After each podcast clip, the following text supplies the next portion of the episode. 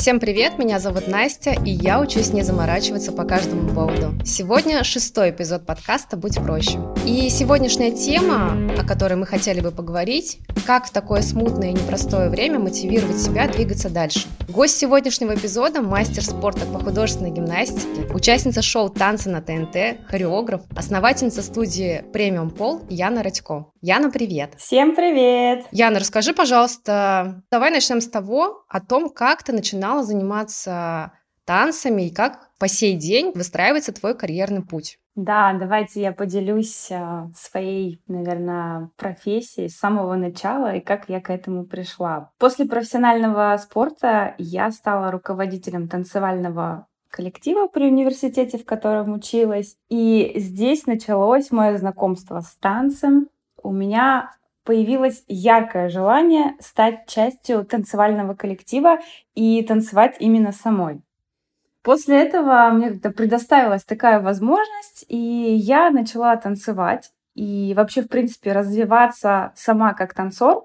И могу сказать, что после художественной гимнастики мне это давалось непросто, потому что вот так кажется, художественная гимнастика — это красота, грация движений, но на самом деле это спорт. В этом спорте необходимо показывать законченность своих движений. То есть знаешь, такой элемент, точка, элемент, точка. То есть в этом спорте нету такой пластичности, как в танце. Это была такая большая работа над собой. Это годы упорных тренировок. И как-то вот я двигалась, двигалась, двигалась постоянно именно к танцу. И в параллели я начала развивать свой тренерский путь. И начала я с детских групп. Я преподавала как детям, так и взрослым.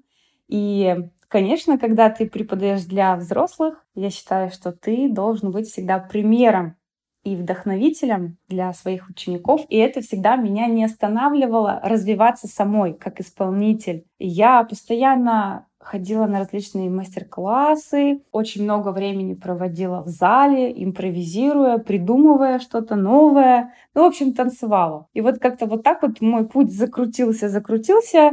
А потом я переехала в Москву, и меня пригласили... А уточни, с какого ты города? Я из э, города Омска. Это Сибирь. Сибирская девушка, в общем. Да, да, да, да, я сибирская девушка. И так сложилось, что в 2013 году я переехала в Москву. Меня пригласили работать э, в школу, где был пилон, направление самого полденс, но я ранее с ним никогда не сталкивалась. И я пошла туда преподавать стрип-пластику. Возможно, тебе знакомо это направление. Да, конечно, конечно, конечно. Мне кажется, это знакомо всем. Ну, по крайней мере, слышали об этом все. Да, я тоже думаю. И, знаешь, так э, интересно получилось, что когда я пришла в школу танцев, э, мне сказали, что «Вау, Яна, ты так круто смотришься с пилоном, а ты что-то умеешь делать?» А я так, знаешь, дурачилась, такая там похожу с ним. Ну, прикольно, прикольно.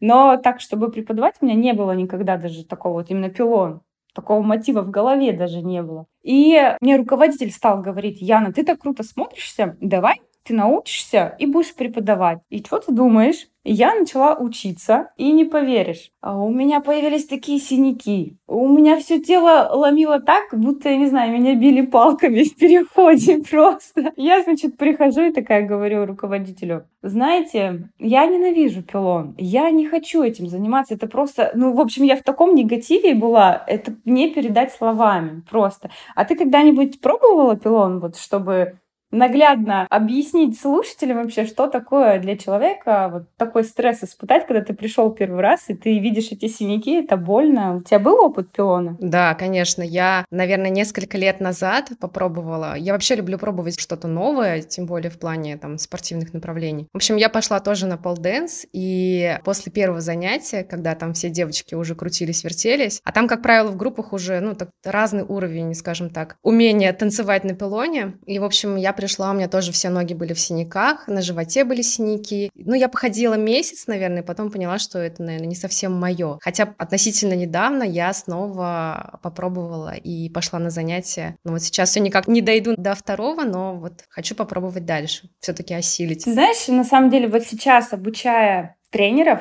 будущих тренеров по направлению полденс, я понимаю, что в то время это именно вот эта вот проблема неправильного донесения и обучения учеников. Потому что я вот тоже, когда обучалась этому, меня учили абы как. И когда ты работаешь с некомпетентным тренером, у тебя просто отбивается все желание. И на тот момент мне также отбили желание вообще хоть как-то продолжать свой путь. Но так случилось, что тренер в команде, в которой я работала, заболел, и меня попросили заменить тренера. И, значит, я, дабы не упасть в грязь лицом перед учениками, я такая ответственно подошла к этому заданию, думаю, так, надо простроить всю структуру, потому что я же ничего не умею на пилоне, понимаешь, но попросили, надо. И, в общем, мне так понравилось э, мне понравился именно процесс взаимодействия с учениками, что у меня получилось очень грамотно выстроить тренировочный процесс. И результаты были налицо. И я, я вот так кайфанула от вот этого вот самого процесса. Я начала сама развиваться в этом направлении и обучаться по видео. Я очень много раз падала, потому что пилон — это все таки акробатика, да, и когда ты делаешь трюки, если тебя никто не страхует, это очень опасно. Да, да, да. На тот момент, конечно, у меня не было страхов, я лезла наверх, пробовала, падала. Было сложно, но было огромное желание научиться, и вот путем, как я говорю, я самоучка, вот таким вот путем я пришла вот к тому, что мы сейчас наблюдаем, да, то есть 9 лет я иду, прохожу этот путь, и на сегодняшний день я уже обучаю будущих тренеров, и я всегда говорю, я дарю профессию мечты. То есть ты 9 лет занимаешься полденсом, правильно понимаю? Да, 9 лет как занимаюсь и преподаю, потому что, по сути, я одновременно начала и преподавать, и учиться сама. Потом начала выступать на соревнованиях, меня начали узнавать, я начала больше работать э, с девушками, готовить их к соревнованиям. Ну и потом уже так э, сложилось, что я открыла свою школу танцев, развивала ее, и сейчас уже у нас три филиала. Два в Москве и один в Санкт-Петербурге. Ого, Слушай, Ян, я хотела тебя спросить, э, ну, наверное, ты с этим сталкивалась. Вообще в нашем обществе есть такие некие стереотипы по поводу того, что если девушка занимается pole dance на профессиональном, на любительском уровне, неважно, в основном на профессиональном уровне, то сразу pole dance это значит ты стриптизерша, а если ты стриптизерша, значит ты там какая-нибудь продажная девушка, которая дарит любовь за деньги. вот, я хотела спросить, а был ли со стороны общества некий хейт и как он проявлялся, справляться? И вообще, как тебе удавалось и удается по сей день с этим справляться? Знаешь, когда я начинала свой путь, то есть 9 лет назад, пилон не был так популярен, как сейчас. И хейт со стороны общества, он был очень сильный. Реально было очень сильное давление. И на своем примере знаешь, как было? А, я на тот момент была свободная девушка, и я знакомилась с мужчинами. И когда я говорила о том, что я преподаю пилон, реакция была просто Типа, э, ты что, стриптизерша, что ли?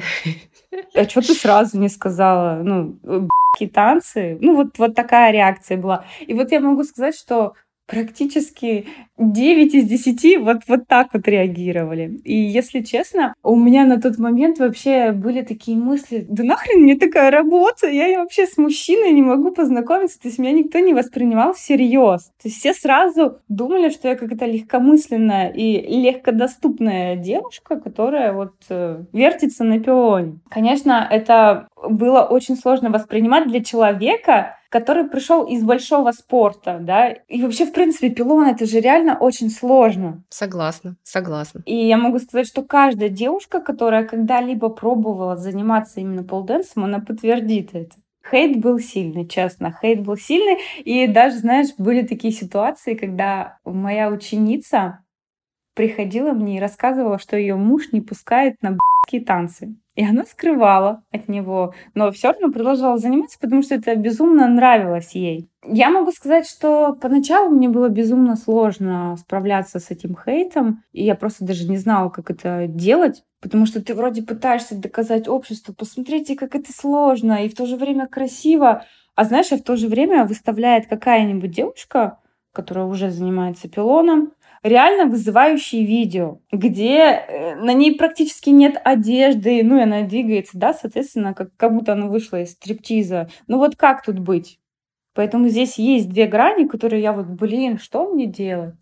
И я поняла, что я, в принципе, не могу изменить мир, я могу просто начать э, себя. Как, знаешь, такая есть, да, поговорка, не можешь изменить мир, начни с себя.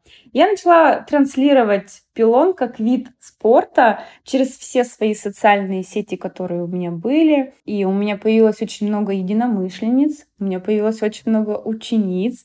И далее с этой же концепцией мне удалось открыть сеть своих студий, где даже нет намека на пошлость и стриптиз. Я могу сказать, что восприятие пилона в России изменилось как уже года, наверное, 3-4, потому что полденс сейчас, на сегодняшний день, является одним из самых популярных и интересных видов спорта. И покорить его пытаются все блогеры и звезды. Даже в концертные программы, да, вот включают очень много, кто звезд делает свои шоу-программы, они включают эту дисциплину. А, и самое главное, сейчас еще скажу, главный скачок у нас э, в полденсе получилось сделать в прошлом году. 21 июня Министерство спорта России включили пилон в реестр видов спорта. И это официально является спортивной дисциплиной. Мне вот очень интересно, знала ли ты об этом? Да, я слышала такую новость, и на самом деле я считаю, что это правильное решение, потому что действительно полденс — это ну, очень такое акробатических движений достаточно большое количество. Ян, я знаю, что я тебе хотела сказать, но здесь же не только про спорт, Здесь же не только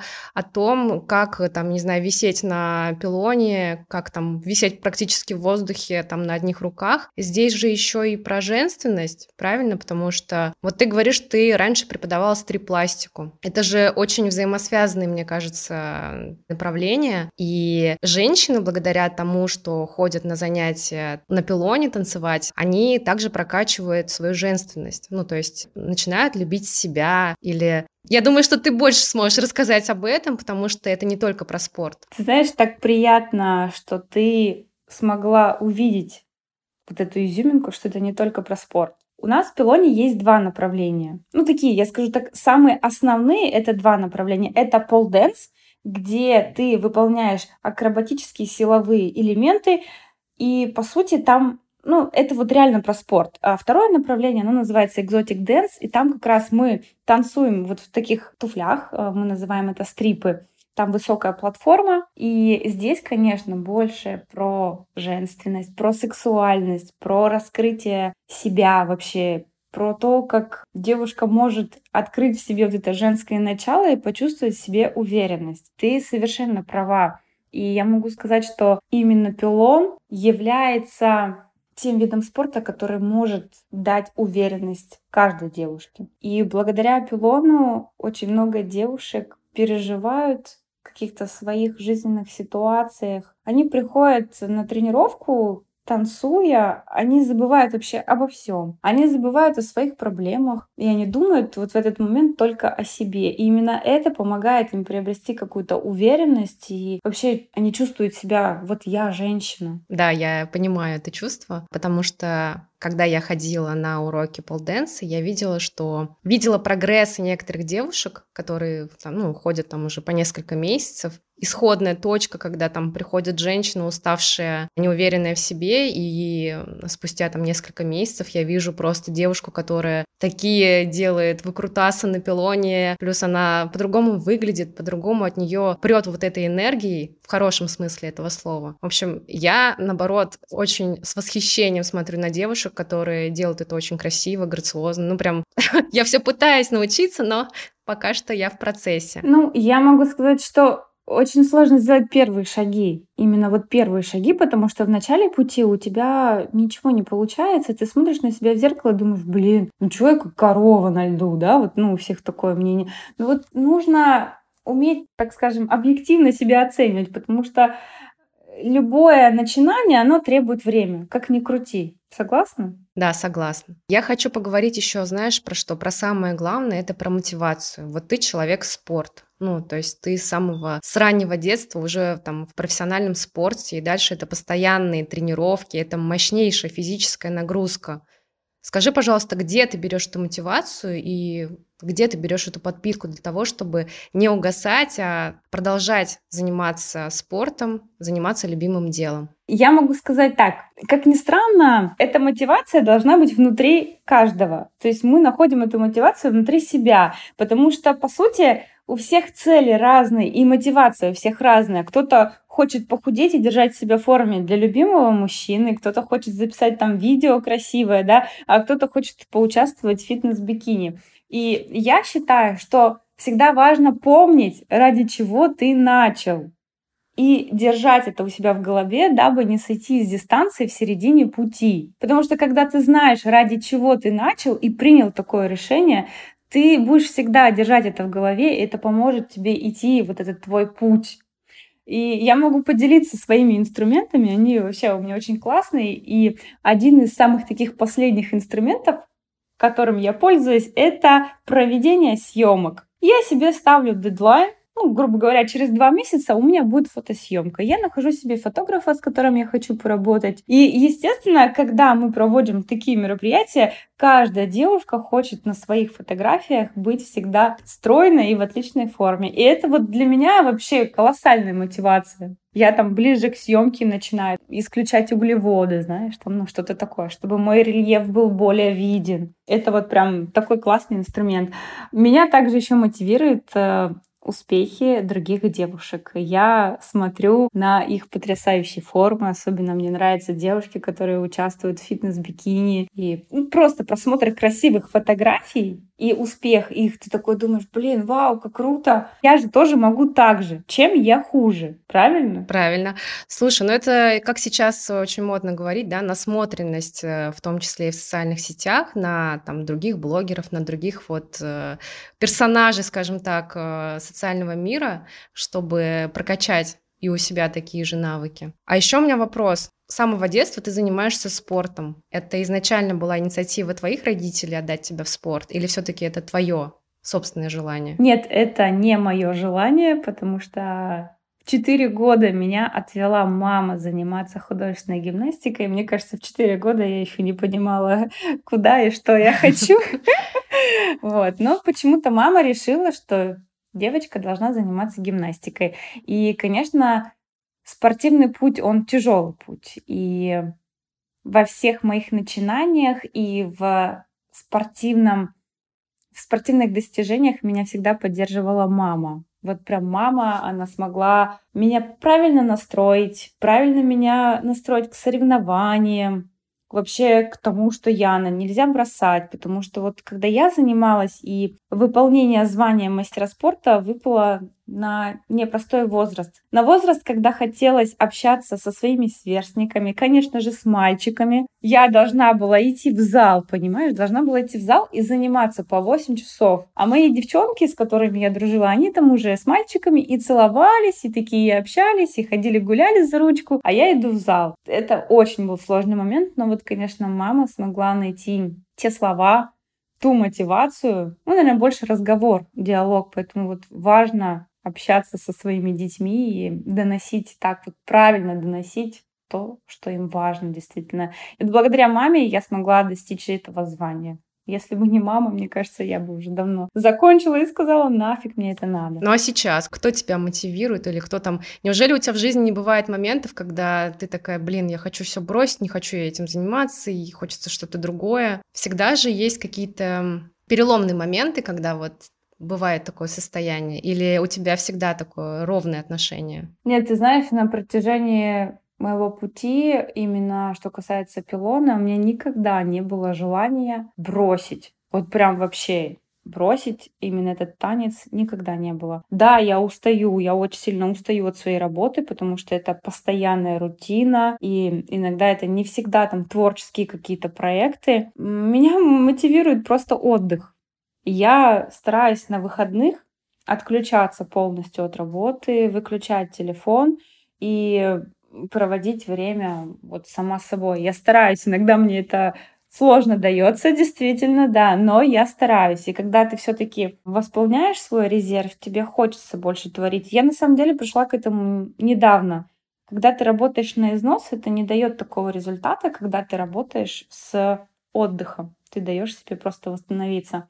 А что касается именно физической формы, моя мотивация — это мое красивое отражение в зеркале. И я всегда говорю, что может быть вкуснее твоего красивого отражения в зеркале. Когда ты решила, что ты хочешь похудеть, ну, допустим, да, ты видишь свои первые результаты, ты видишь свой какой-то первый рельеф на животе, тебя это мотивирует, потому что ты думаешь, блин, круто, да. И также в танцах, когда ты видишь свои какие-то первые красивые видосы, тебя это мотивирует идти дальше и не останавливаться. Ты говорила про мотивацию, например, там фотосессии и, я не знаю, видеосъемки. А если, например, у женщин нету такой возможности периодически себе устраивать фотосессии, видеосъемки, то, на твой взгляд, еще может мотивировать женщин заниматься в том числе своим телом, заниматься спортом, любить себя. Ну, это такой очень обширный вопрос, но суть, я думаю, что ты поймала. Да, я поймала суть. Но ты знаешь, здесь, наверное, зависит тоже от человека. Некоторых девушек мотивируют цеплять взгляды мужчин. Есть такое?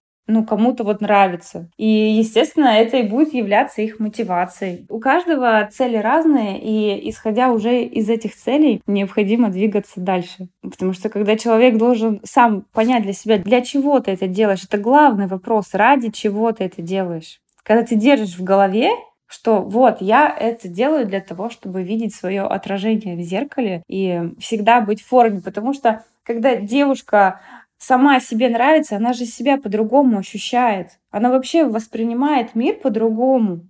Она, мне кажется, живет больше, испытывает больше оптимизма и более жизнерадостная, нежели когда ты недоволен собой. Вот даже по своему восприятию я могу сказать, что когда мне не нравится свой внешний вид, я... мне все не нравится вокруг. Согласись? Но вот есть вот это недовольство. Соглашусь, да. Я хочу тебя спросить также про то, что вот сейчас такое непростое время. Я думаю, что ты тоже столкнулась, или твои близкие, друзья, я не знаю, знакомые, да. Мы сейчас живем. Горизонт планирования наш сократился, мне кажется, до 15 минут. И очень важно в этот момент не потерять себя, не потерять себя вот э, в тревоге, в дурных мыслях.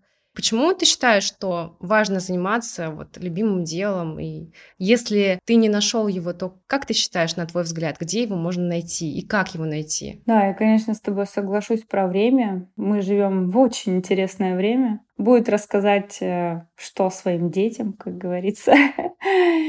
И я могу сказать, что любимым делом заниматься это круто, это классно, потому что это приносит тебе удовлетворение. Когда ты кайфуешь от своих действий, от своих результатов, особенно когда девушка занимается любимым делом и кайфует от своих действий, она расцветает.